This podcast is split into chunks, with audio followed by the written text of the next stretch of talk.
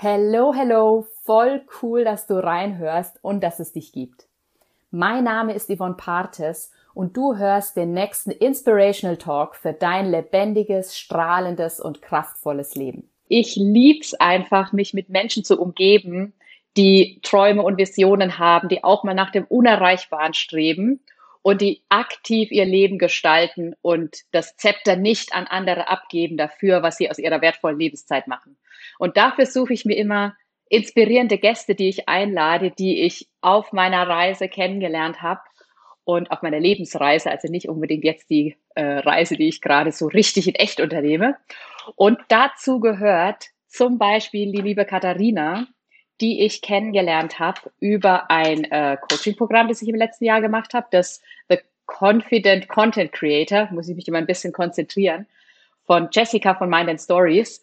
Und ja, also es war ein mega tolles Programm, weil da viele Menschen dabei waren, die einfach wie ich auch eine Geschichte mitbringen, die sie auch in die Welt tragen wollen. Und zwar nicht einfach 0815, sondern auf eine besondere Art. Und Katharina hat eine ganz besondere Geschichte. Die ist einfach sehr inspirierend, weil, weil sie aus einer vermeintlich doch sehr kritischen Situation, würde ich es mal so nennen, ja, für sich das Beste rausgeholt hat. Und ich finde das immer so wahnsinnig inspirierend und mutmachend, was auch entstehen kann, wenn man sich mal einem, ja, sozusagen einem Schneide, Scheidepunkt im Leben befindet. Und deswegen jetzt ganz herzlich willkommen, Katharina. Schön, dass du heute mein Gast bist. Ich habe jetzt ja noch gar nicht das Thema gesagt. Das Thema ist ja durch Morbus Crohn zum wahren Selbst. Ich glaube, dadurch wird dem Zuhörer schon klar, dass das das Thema ist, was dich beschäftigt, ganz viele Jahre schon. Und ähm, ich finde es wahnsinnig inspirierend, weil ich, ich finde es allgemein immer sehr spannend, was Menschen wirklich so einen so mit, mit so einer Krankheit leben müssen, wie die damit umgehen. Und ich finde das wahnsinnig faszinierend und ähm, auch inspirierend für andere, die vielleicht davon betroffen sind oder von anderen Sachen, von einer anderen Krankheit betroffen sind, welche unterschiedlichen Wege man einschlagen kann. Ja, da würde ich dich einfach mal bitten, vielleicht mal kurz mit allen Details, die auch wichtig sind, um zu verstehen, warum du jetzt stehst, wo du stehst und warum du jetzt auch mit der mit der Botschaft losgehst, eben da auch andere auf diesem Weg unterstützen zu wollen, wie du dahin gekommen bist. Also ich habe einen Morbus Crohn. Für die, die nicht wissen, was das ist, das ist eine chronisch entzündliche Darmerkrankung, wie das schon sagt. Der Darm ist dauerhaft entzündet. Das führt zu einer Vielzahl von Symptomen, von Durchfall über Bauchkrämpfe, noch und nöcher. Also und beim Crohn ist es so, die Krankheit kann leider vom Mund bis nach hinten das gesamte Verdauungssystem befallen. Die Diagnose habe ich bekommen 2000, im Sommer 2010. Wie alt warst du da, wenn ich fragen darf? Ja, ich rechne gerade. so. 2010, 24. Okay. Kopfrechnen. Ähm, ja, und ähm, ich habe das gar nicht so richtig. Ja, ich habe halt einen Kron. Mhm, okay, gut, ja. Ähm, meine Mutter hat den auch. Mhm. Aber das war in unserer Familie jetzt nie so ein riesengroßes Thema. Ja. Also sprich, jetzt gar nicht, dass es vermieden wurde, gar nicht. Aber ich habe da nie so wirklich drüber nachgedacht. Und dann hatte ich die, die, diese Diagnose und konnte damit erstmal gar nicht so viel anfangen. War auch überfordert und habe das auch nicht so an mich rangelassen. Ich habe das tatsächlich sehr noch von mir gehalten, sage ich mal wollte das nicht so wahrhaben. Rückblickend muss ich sagen, war das ein großer Fehler. Ich meine, ich wusste es nicht besser, aber rückblickend war das schon mal nicht gesund. Es fing dann damit an, dass ich halt die klassischen Symptome hatte, ähm, wie Durchfall zum Beispiel, und es wurde dann aber immer schlimmer. Ich habe dann ähm, weitere Probleme bekommen, dass ich irgendwann an, irgendwann an einem Tag nicht mehr gerade sitzen konnte und ich mich gefragt habe, okay, du kannst halt gerade nicht gerade sitzen, ignorierst du halt mal, gehst mal weiter arbeiten. Ne? Bin äh, jeden Tag mit der S-Bahn nach Frankfurt gefahren und habe irgendwann nur noch auf einer Probacke gesessen. Hab das mit mir rumgetragen, bis ich dann irgendwann, ich nehme da jetzt auch kein Blatt von Mund, einen Abszess am Po hatte. Also ja, mancher, der das jetzt hört oder sieht, denkt sich, oh Gott, das kann sie doch jetzt nicht öffentlich sagen. Doch, muss ich. Weil genau das das Problem ist. Mhm. Jeder von uns geht auf Toilette und das ist so ein riesen Tabuthema. Und das ist genau das, weshalb es mir damals auch so schlecht ging, weil darüber spricht man ja nicht. Mhm. Und dann stand ich da und bin natürlich direkt zum Arzt und dann hieß es ja hier groß OP und tralala und ich so, oh mein Gott. Und dann hieß es schon ja und dann habe ich natürlich die OP gemacht und dann ist das auch zum Glück alles wieder verheilt. Ich habe Medikamente bekommen, den Klassiker, Cortison, habe die Krankheit immer noch verdrängt und das zog sich und zog sich und zog sich über die Jahre hin, bis es mir dann schlussendlich im Februar fing das an, Februar 2014 ging es mir, 2013 muss ich kurz vorwegstellen, war ich schon mal kurz im Krankenhaus, weil ich da ähm, eine Entzündung hatte im, am Darm. Und 2014 war ich dann, ging's los, mir, mir ging es richtig schlecht, so richtige grippale Symptome, dann irgendwann Schmerzen in der rechten Leiste, irgendwann Probleme beim Laufen, bis ich irgendwann tatsächlich mein Bein nicht mehr heben konnte, mein rechtes Bein, ohne massivste Schmerzen zu haben. Mir sind teilweise die Tränen gelaufen, wenn ich mein rechtes Bein heben musste. Also ich bin wirklich gehumpelt, bis es irgendwann so schlimm war, dass ich immer weniger Appetit hatte. Also der Körper hat da scheinbar schon selbstständig irgendwie was runterreguliert. Mhm. Das Ganze wurde dann so schlimm, dass ich mein Bein nicht mehr selbstständig anheben konnte, sondern mit meinen beiden Händen mein Bein heben musste sozusagen, um überhaupt in eine Hose reinzukommen. Also es, und ich bin, bin aber, das muss man dazu sagen, von Arzt zu Arzt gerannt. Also von diesem Februar 2014 bis es dann am Ende ganz schlimm wurde. Ich bin wöchentlich zu den Ärzten gerannt. Ich war überall, wo man sich nur vorstellen kann, von Gastroenterologe über Gynäkologe, Chirurg, MRT.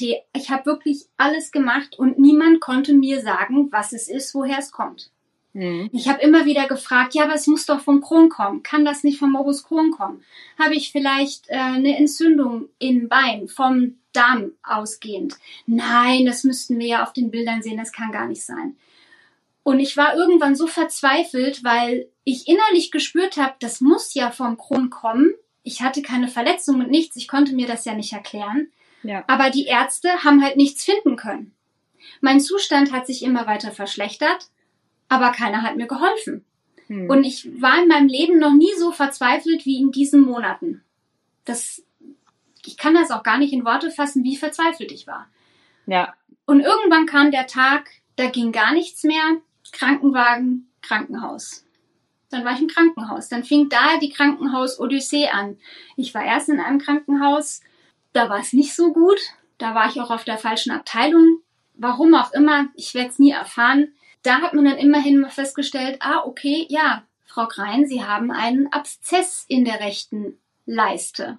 Nicht so, Dankeschön, jetzt weiß ich, warum ich nicht laufen kann. Das wurde dann behandelt und dann habe ich Antibiotikum bekommen und Cortisoninfusionen und das ganze Programm, Schmerzmittel, aber man hat immer noch nicht gesagt, wie man jetzt diesen Abszess denn behandelt, operiert, was auch immer, nichts. Und es ging mir immer schlechter. Ich habe mir dann noch einen Krankenhauskeim eingefangen und habe dann irgendwann nur gesagt, okay, also ich muss jetzt hier aus diesem Krankenhaus raus. Die können mir hier scheinbar nicht adäquat helfen. Ich möchte gerne in mein altes Krankenhaus gehen. Das Krankenhaus, wo ich schon mal ähm, die OP am Po damals hatte. Mhm. Und meine Familie und auch ähm, mein Partner, das kannst du nicht machen. Du kannst doch jetzt in deinem Zustand nicht auf eigene Verantwortung das Krankenhaus verlassen. Ich sehe ja doch, hier hilft mir keiner hier hilft mir niemand, ich lieg hier und die machen nichts. Und ähm, dann habe ich mich tatsächlich gegen alle durchgesetzt, habe mich auf eigene Verantwortung entlassen und meine Mutter hat mich dann mit dem Auto in das andere Krankenhaus gefahren, was wir gar nicht wussten. Ich hätte gar nicht das Krankenhaus so verlassen dürfen. Allein aufgrund dieses Krankenhauskeims hätte ich eigentlich mhm. mit dem Krankenwagen transportiert werden müssen. Aber das ist nur so eine Randgeschichte.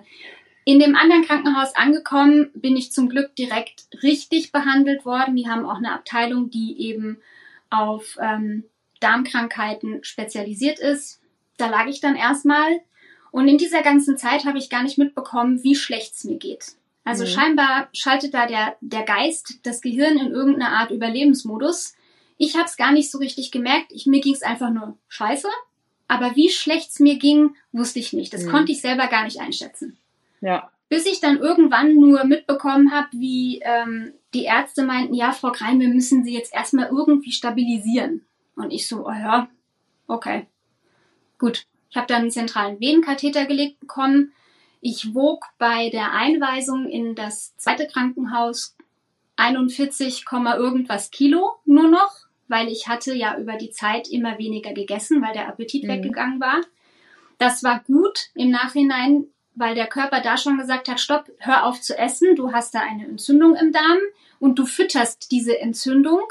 Also der Körper weiß schon genau, was er tut. Man muss nur einfach lernen, dahin zu hören. Mhm. Und das ist das Problem, dass wir häufig nicht auf unseren Körper hören. Und in dem zweiten Krankenhaus hieß es dann, okay, wir müssen sie erstmal stabilisieren. Haben die auch alles wunderbar gemacht. Und dann auf einmal ging es mir besser, es ging mir stetig, stetig besser. Und irgendwann kam der Tag, morgens Visite, der eine Oberarzt kommt zu mir ans Bett. Ich werde es nie vergessen. Und er sagt so, ja, Frau Krein, also wir haben jetzt besprochen, ähm, was wir jetzt mit Ihnen machen und wie das jetzt alles weitergeht. Also wir müssen Ihnen leider den entzündeten Darmabschnitt operativ entfernen und ich nur, ja, ja, okay, mhm. Ja, und danach müssen wir ihnen dann einen ähm, künstlichen Darmausgang legen und dann machen wir das. Und er erklärte die ganze Zeit weiter und ich nur, Sie wollen mich wohl verarschen. Und das Gesicht von diesem Oberarzt werde ich mein Leben lang nicht vergessen. das tat mir auch im Nachhinein leid. Ich habe das halt einfach so komplett ungefiltert rausgehauen. Der Assistenzarzt daneben fing schon an zu lachen und der Oberarzt war nur peinlich berührt und wusste gar nicht wohin mit sich, weil er mit meiner Reaktion nicht umgehen konnte. Und ich so, nein, das mache ich nicht. Nein, muss das denn sein? Also erstmal so, nö, mach ich nicht. Und er so, ja, und dann hat er mir das aber erklärt, warum und weshalb das sinnvoll ist. Ich habe es dann auch sofort eingesehen und habe gesagt, okay, wenn das die Heilung fördert und wenn das die mhm. sicherste OP-Methode ist, das so zu machen. Ja, es gibt Krankenhäuser, die machen das nicht mehr. Die äh, sagen dann dem Patienten, okay, du darfst halt jetzt eins, zwei Wochen nur über den ZVK versorgt werden, darfst nichts essen und in der Zeit muss die OP Narbe heilen. Aber dieses Krankenhaus, in dem ich war, die machen das noch relativ konventionell. War ich auch froh, muss ich sagen, weil dadurch hatte ich für mich die Sicherheit, okay, das kann in aller Ruhe verheilen, diese OP-Naht, und da kann nichts Schlimmes mehr passieren. Das hat mir dann auch nochmal so ein Stück Sicherheit gegeben. Eine, eine Sicherheit, die ich ja in den ganzen Monaten davor eben gar nicht hatte. Das war ja für mich so schwer. Ich musste ja erstmal wieder überhaupt dem, was die Ärzte sagen, auch glauben können. Ja. Mhm. Und vor dieser OP ging es mir, wie gesagt, so schlecht, dass ich wirklich, also es gab Situationen, wo ich da lag und gedacht habe, naja gut, wenn du jetzt halt stirbst, dann ist das so.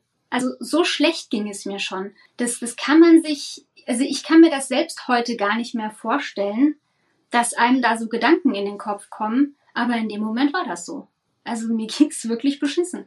Also das mhm. kann man gar nicht, also ich kann es mir auch heute gar nicht mehr richtig vorstellen, wie schlecht es mir gegangen sein muss. Ja, man vergisst das ja auch wieder so ein bisschen. Ja.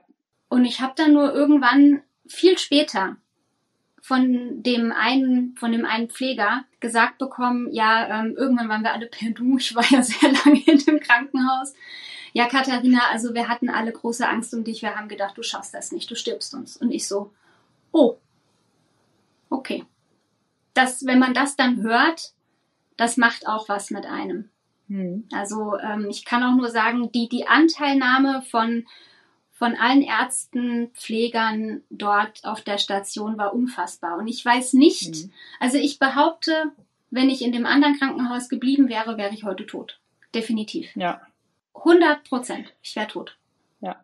Also ich hatte schon ein paar Mal Gänsehaut jetzt bis hierher, muss ich sagen. Und ich weiß, es gab irgendwann einen Punkt, wo sich bei dir auch nochmal dann nochmal was geändert hat nach diesen ganzen krassen Erlebnissen, ja. wo du dann auch deinen Weg verändert hast. Ja, ja, ähm, das war so dieser Moment. Ich war ja aufgrund von diesem Krankenhauskeim auch isoliert. Ich lag auf dem Einzelzimmer und du liegst da den ganzen Tag alleine vor dich hin und du hast sehr viel Zeit zum Nachdenken, wenn du so einen ganzen Tag im Krankenhaus liegst. Ich habe dann irgendwann gemerkt, okay, es gibt Dinge, es gibt Menschen, die mir nicht gut tun. Das tun die nicht mit böser Absicht, aber es, es, dieser Umgang tut mir nicht gut.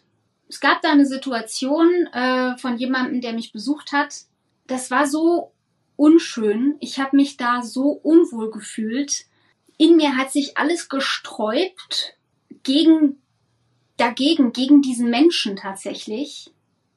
Obwohl ich diese Person wirklich liebe. Also das ist gar keine Frage. Diese Person ist auch heute noch in meinem Leben. Aber in diesem einen Moment habe ich diese Person schlichtweg nicht ertragen. Ich konnte diese Person nicht mehr um mich haben und habe dann gesagt, geh bitte. Geh bitte einfach. Und das war wirklich dieser, dieser, dieser Wendepunkt. Da habe ich das erste Mal gespürt, wirklich gespürt in mir drin, wie kraftvoll es ist, wenn man seine eigenen Grenzen klar verteidigt. Also zum einen, wenn man sie überhaupt kennt, das ist das eine, und zum anderen, mhm. wenn man die Grenzen auch klar verteidigt und einfach sagt, stopp, bis hierhin und nicht weiter. Ja, und da fing das Ganze an, dass ich wirklich, ich habe dann im Krankenhaus noch angefangen, salopp gesagt, mein ganzes Leben auf den Kopf zu stellen. Also ich habe nicht nur Beziehungen hinterfragt, sondern ähm, ich habe auch alles, was in meinen Körper reinkommt, hinterfragt. Also mit dem Klassiker angefangen mit der Ernährung, weil auch da werden wir CED-Patienten häufig alleingelassen. Man kriegt von den Ärzten häufig nur gesagt, ja, schauen Sie halt, was Sie vertragen. Und wenn Sie was nicht vertragen, lassen Sie es halt weg. Das ist so die Standardantwort von den Ärzten. Ich hatte mich vor dieser ganzen Odyssee auch schon sehr mit der Ernährung auseinandergesetzt, aber ich habe dann noch mal noch mal eine Stufe mehr mich einfach mit der Ernährung ausgesetzt und habe wirklich dann gesagt, okay, ab jetzt, wenn möglich, nur noch biologisch erzeugte Lebensmittel, weil ich eben dann auch wirklich angefangen habe zu recherchieren, okay, was für Pestizide gibt es? Was machen diese Pestizide? Ich habe Studien gelesen, ich habe Dokumentationen gesehen. Und wenn man sich damit, damit anfängt auseinanderzusetzen und überlegt, was schaufel ich eigentlich den ganzen Tag in meinen Körper rein und was kann das am Ende eigentlich alles anrichten, dann geht man nicht mehr mit einem normalen Blick durch den Supermarkt, sage ich mal. Ja. Und das habe ich dann weitergezogen. Und den Blick kann man auch nicht mehr ablegen, ne? Nein, überhaupt nicht. Überhaupt nicht. Also es ist ja gut, dass wir ihn nicht mehr ablegen, aber ähm, es ist natürlich auch an manchen Stellen mal herausfordernd, je nachdem, in welcher ja. Umgebung man äh, sich gerade befindet, ne? Ja. Richtig. Du, ich stehe da manchmal so da und sage, ja, okay, das gibt's jetzt nicht in Bio, nehme ich jetzt konventionell und dann überlege ich und sage, nein, dann koche ich halt was anderes. So, so, so mhm. konsequent bin ich da mittlerweile. Natürlich, wenn ja. ich jetzt in einem Restaurant bin, ist das auch nicht Bio-Qualität. Natürlich. Mhm. Aber wenn ich selbst entscheiden kann, versuche ich schon darauf zu achten. Ähm, natürlich trinke ich auch mal eine Cola. Ja gut, ich bin auch nur ein Mensch, aber darum geht's ja auch gar mhm. nicht. Dieses Schwarz-Weiß-Denken ist eh nie gut, egal um welches Thema es ja. geht das, ich habe das dann weitergezogen von der Ernährung über die Kosmetik und habe dann von heute auf morgen meinem jetzt Ehemann eine WhatsApp geschickt und gesagt, so, du musst jetzt mal in den DM gehen und musst mal für mich hier die ganzen Naturkosmetik-Sachen kaufen. Er sagt, aber du hast doch alles im Krankenhaus. Ich so, nein, ich benutze das alles nicht mehr. Ich glaube, der hat mich damals für verrückt erklärt und ich habe dann, habe ich meinen Mann in den DM geschickt, Make-up zu kaufen. Ich muss mhm. sagen, Hut ab. Nicht jeder Mann würde das machen. Und äh, so, so war das. Und natürlich war das damals sehr, sehr streng. Ich bin heute nicht mehr so streng, wie ich es damals war. Aber ich glaube, dieser strenge Blick damals war wichtig für mich, um da überhaupt in diese Veränderung reinzukommen. Mhm. Ja. Und aus dem Krankenhaus raus ging es halt dann los mit, okay, was kann ich tun, um wieder fit zu werden? Und als dann mein äh, Stoma zurückverlegt worden ist und ich dann immer fitter wurde, habe ich halt dann geguckt, dass ich wieder anfange mit Sport. Ich habe schon sehr früh mit Yoga angefangen, sehr, sehr früh sogar und habe dann danach gesagt, okay, ich hatte davor jahrelang eine Yoga-Pause und habe dann wirklich, als ich wieder mehr in meine Kraft gekommen bin, gesagt, okay, jetzt fängst du wieder mit Yoga an. Und seitdem habe ich kein, kein Yoga mehr also ohne Yoga geht für mich gar nicht mehr. Ne? Es gibt Tage, da mache ich mal kein Yoga, aber seitdem ist Yoga für mich ein Bestandteil von meinem Leben wie für andere das tägliche Fahrradfahren zur Arbeit, sage ich mal. Und das ging dann weiter ja. vom Yoga über Meditation, über Persönlichkeitsentwicklung. Das nimmt bis heute kein Ende. Du hast ja an ganz vielen Stellen sozusagen dich für dich entschieden, nenne ja. ich es jetzt mal. Also für, für deine Intuition auch irgendwo, auch zu sagen, okay, ja. was brauche ich denn jetzt gerade wirklich? auch wenn vielleicht vom Außen dir was anderes wiedergespiegelt wurde, was jetzt das Richtige sein könnte, sozusagen für dich, sondern du hast da, du hast immer mehr zu dir, dir gefunden und dir vertraut auch irgendwo, kann man, würde ich sagen, kann, kann, ja. kann man ja so ausdrücken. Du hast dich ja jetzt auch dafür entschieden, andere sozusagen dabei okay. zu unterstützen, die, die ja. eben auch das Thema haben. Und wo, wie erlebst du, wie erlebst du das, wenn andere Betroffene zu dir kommen? Wie ist denen ihr Gefühl normalerweise so zu sich selber? Also haben die ein starkes Gefühl schon, wenn sie zu dir kommen, oder ist es eher so, dass sie sehr verunsichert sind? Oder gibt es beide Varianten? Also ich weiß es nicht genau. Es gibt beides. Was schön auch ist, ist, ich freue mich immer, wenn ich mhm. ähm, mit Leuten in Kontakt stehe oder Klientinnen oder Klienten habe, die sagen, ja, ich, ich bin schon einen gewissen Weg gegangen. Und genauso gibt es auch die, die kommen und sagen, hier, hey, du, äh, ich habe dich hier über Instagram gefunden, bin ich bei dir richtig, kannst du mir helfen? Ich habe das und das Problem, mhm. ja. Es ist erschreckend, wie lange teilweise die Leute mit dieser Diagnose durchs Leben gehen. Mhm. Und dann bin ich mit den Leuten im Gespräch und dann sagen die ja, ich habe den jetzt schon so und so lang, den Crohn zum Beispiel. Und dann sage ich ja, und wie waren bisher deine Erfahrungen mit Ärzten oder oder? Und dann sagen die ja so und so häufig dieser Klassiker, ja, schauen Sie halt, was Sie vertragen, schreiben Sie halt mal auf, was Sie essen und gucken so, ob Sie es vertragen haben. Wenn nicht, lassen Sie es weg, dieser Standard. Und ansonsten halt mhm. wirklich viele, die von Medikament über Medikament durchprobieren und auch da so einen Medikamentenweg mhm. hinter sich haben. Ah, ach so, apropos Medikament, das vielleicht noch kurz zum Einwurf. Ich bin tatsächlich äh, in Remission, das heißt bei einer chronischen Erkrankung symptomfrei und mhm. ähm, bin auch bis auf ein paar Milligramm frei von Medikamenten. Mhm. Toi, toi, toi, Klopfer auf Holz. Mega, ja. ja.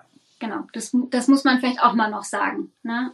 Ja, ja. Da ist es ja dann für mich erschreckend, wenn ich dann eben diese Geschichten höre, wie, dass diese, dass die Leute wirklich von der schulmedizinischen Behandlung her eigentlich an der letzten Stufe bereits schon sind, aber es ihnen immer noch nicht besser geht. Und dann stelle ich so ein paar Fragen, so ein paar Eingangsstandardfragen und dann merke ich schon an den Antworten, oh ja, stimmt. Habe ich noch gar nicht drüber nachgedacht.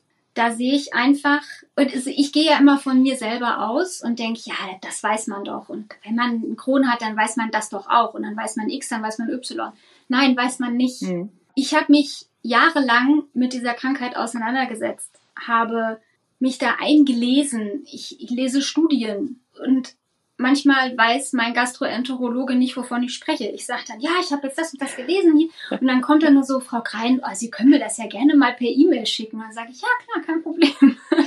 ja, ich will mich jetzt gar nicht über meinen Arzt stellen. Mein Arzt ist super. Nur natürlich hat ein Arzt, der den ganzen Tag Patienten hat, nicht diese Zeit, die ich habe oder die ich mir auch nehme, um zu sagen, okay, ich lese mich da jetzt mal durch, weil das kostet halt auch wahnsinnig viel Zeit. Ja, es ist einfach schön, wenn ich dann die Rückmeldung bekomme, Mensch, Katharina, nur mit dem einen Tipp, den du mir gegeben hast, geht's mir jetzt schon viel besser. Mhm. Also ich, ich habe Leute, die sagen dann, ja, ich mache ich mach den Sport, ich mache den Sport. Dann sage ich, mach mal zweimal die Woche weniger Sport. Ja, aber wieso? Sport ist doch gesund. Dann sage ich, ja, aber zu viel Sport bringt deinen Körper in, in so einen gewissen, in so einen Stresslevel, weil viele vergessen, mhm. Sport ist nicht gleich Sport. Also mhm. du kannst jeden Tag ins Fitnessstudio gehen und zwischendrin noch laufen und jenes machen. Das ist an sich, jedes einzelne super. Nur wenn du deinem Körper dauerhaft ja. dieser Anstrengung aussetzt, kommt langfristig dein Körper auch in eine Form von Stress. Und das muss nicht unbedingt mhm. der gesunde Stress sein. Das kann halt auch dann ein ungesunder Stress werden. Nur mal um ein Beispiel zu nennen du hast, also ich finde es sehr spannend, einmal auch, was du über deinen Arzt gesagt hast, also was ihn da auszeichnet, meiner Meinung nach, ist das, wenn er dann sagt, ja, du sollst ihm das auch mal zuschicken. Also weil da gibt's ja auch ganz unterschiedliche, die einen sagen dann, ah nee, sie, Dr. Google und so, ne? Die anderen sagen dann aber auch, ich meine, du hast dich ja tief da eingelesen, sind dann auch offen eben mal für neue Dinge, die sie vielleicht noch nicht auf dem Schirm, auf dem Schirm hatten. Und ich meine, das zeichnet dann für mich ein Arzt eben auch aus, dass er dann auch bereit ist zu sagen, okay, hier ist eine neue Information für mich. Die kommt zwar jetzt nicht von einem Fachkollegen, aber sie kommt von einer betroffenen Person, die es im Zweifel ja noch viel besser einfach weiß, weil sie es am eigenen Leib ähm, erfährt. wir haben jetzt ja schon eine ganze Weile gesprochen und kommen so langsam zum Ende. Und mich würde noch mal interessieren, du hast am, ganz am Anfang hast du gesagt, du hast dich viel zu lange nicht mit der Krankheit sozusagen auseinandergesetzt, ja. beziehungsweise du hast viel zu lange das einfach auch so verdrängt. Ja. Wenn jetzt jemand die Diagnose bekommt oder auch jetzt an dem Punkt steht, dass er die vielleicht schon länger hat und das jetzt hört und sagt, wow, okay, das ist jetzt für mich so eine Art Weckruf, dass ich was anders machen soll. Was wäre so das, das erste oder die ersten zwei, drei Sachen, die du ihm empfehlen würdest, was er machen sollte? Akzeptieren klingt immer so einfach. Das ist mhm. aber meiner Meinung nach mit das Schwerste. Denn in dem Moment, wo man einen Zustand wirklich aufrichtig akzeptiert, also auch tief in sich drin akzeptiert, dann ist man offen für, dass man sich weiterbildet, dass man sich Hilfe sucht. Um das akzeptieren zu können, gibt es zwei Wege. Bei mir war es der Weg, es musste mir leider erst sehr, sehr schlecht gehen, um das wirklich begreifen zu können und zu sagen, okay, irgendwie mit dem Verdrängen klappt wohl doch nicht so gut. Und der andere Weg ist halt eben, ähm, vorher noch die Kurve zu kriegen. Und ich glaube, mhm. was hilft, ist, dass man versucht, sich eine Person zu nehmen aus dem Umfeld. Das muss nicht der Partner sein, das muss auch nicht die Familie sein. Das kann ein, das kann ein Bekannter sein, das kann eine Selbsthilfegruppe sein, das kann eine Person auch auf den sozialen Medien sein. Ähm, wenn man das alles nicht möchte und man sagt, ich möchte damit niemandem drüber reden, den ich irgendwie kenne, dann kann man sich auch einen Therapeuten suchen. Da sollte man keine Angst vor haben. Und Hauptsache, man hat eine Vertrauensperson, mit der man darüber sprechen kann, wo man sagen kann, hey du, ich habe total Schwierigkeiten, diese Krankheit zu akzeptieren. Mhm. Natürlich ist es immer einfacher, man, man schafft das irgendwie für sich, aber dafür musst du dich halt auch damit auseinandersetzen. Das, das hängt ja, das hängt halt ganz eng zusammen. Also wenn ich halt immer in den mhm. Spiegel gucke und sage, ja, mir geht's halt einfach heute scheiße, ich kann da ja eh nichts dran ändern, dann ich behaupte, wenn man diese Einstellung hat, egal was man hat, dann kommt man nicht weiter. Solange ich an einem Punkt bin, wo ich sage, ja, ich kann ja eh nichts tun. Ich glaube, mhm. das steht noch vor dem Akzeptieren. Oder es ist, oder es ist gleich zeitgleich. Ist ganz schwierig, weil es hängt ganz doll miteinander zusammen. Ganz, ganz doll. Denn in dem Moment, wo du akzeptierst, dass du das hast, und in dem Moment, wo du sagst, ja, okay, ich habe das, aber vielleicht kann ich ja doch was tun. Das ist eben das, also vorweg, das Wichtigste, und das ist auch so mein, mein Leitspruch, der mich durchs Leben trägt, ist, aufgeben ist keine Option. Unabhängig davon, wie lange man eine Diagnose hat, oder auch, ja, das klingt jetzt schlimm, aber auch, wie, auch ein Kron ist erstmal eine Schockdiagnose. Aber aufgeben ist keine Option. Mhm. Auf gar keinen Fall aufgeben. Nie aufgeben, dass man nicht doch noch einen Weg findet, dass es einem besser geht. Natürlich ist ein Kron jetzt nicht heilbar, sonst wäre es ja keine chronische Erkrankung. Aber die Hoffnung darf man nicht verlieren. Also vielleicht wäre mhm. das der Satz, den ich jemandem sagen würde, würde ich sagen, hey, ja, aber gib die Hoffnung nicht auf. Und nur mhm. weil fünf Türen vor deiner Nase zugeschlagen werden und der Arzt und der Arzt und der und die und die sagen alle, nö, wir können ihnen nicht helfen, nicht aufgeben. Mhm. Und am Ende musst du selber dein eigener Arzt werden, sag ich mal. Also nicht im Sinne von therapieren, aber du musst mhm. deinen Körper kennenlernen. Und, mhm. und die Verantwortung einfach für dich auch übernehmen und für das, was mit dir geschieht. Richtig sozusagen ja, in dem weil Moment. Ganz viele gehen zum Arzt, gehen dahin und laden so die Verantwortung beim Arzt ab. Und sagen so, ja, so mhm. Frau, Herr Doktor, bitte mach mich mal gesund. Das funktioniert so aber mhm. leider nicht. Denn unsere westliche Medizin ist darauf in der Regel ausgelegt, das Symptom zu behandeln, aber nicht die Ursache, die vielleicht vorher da war. Das ja. ist so die Krux. Und du musst selber, und ich sage du musst, wenn du willst, dass es dir besser geht, musst du dich selber damit auseinandersetzen, was du für eine Krankheit hast, musst anfangen zu lernen, zu verstehen, wie funktioniert die, was macht sie schlimmer, was macht sie besser und ja, wirklich nicht die Hoffnung aufgeben. Das ist, das ist das Allerwichtigste und das trägt mich, mich persönlich trägt das durch äh, schwere Tage, wo es mir nicht gut geht. Ja, mega wertvoll.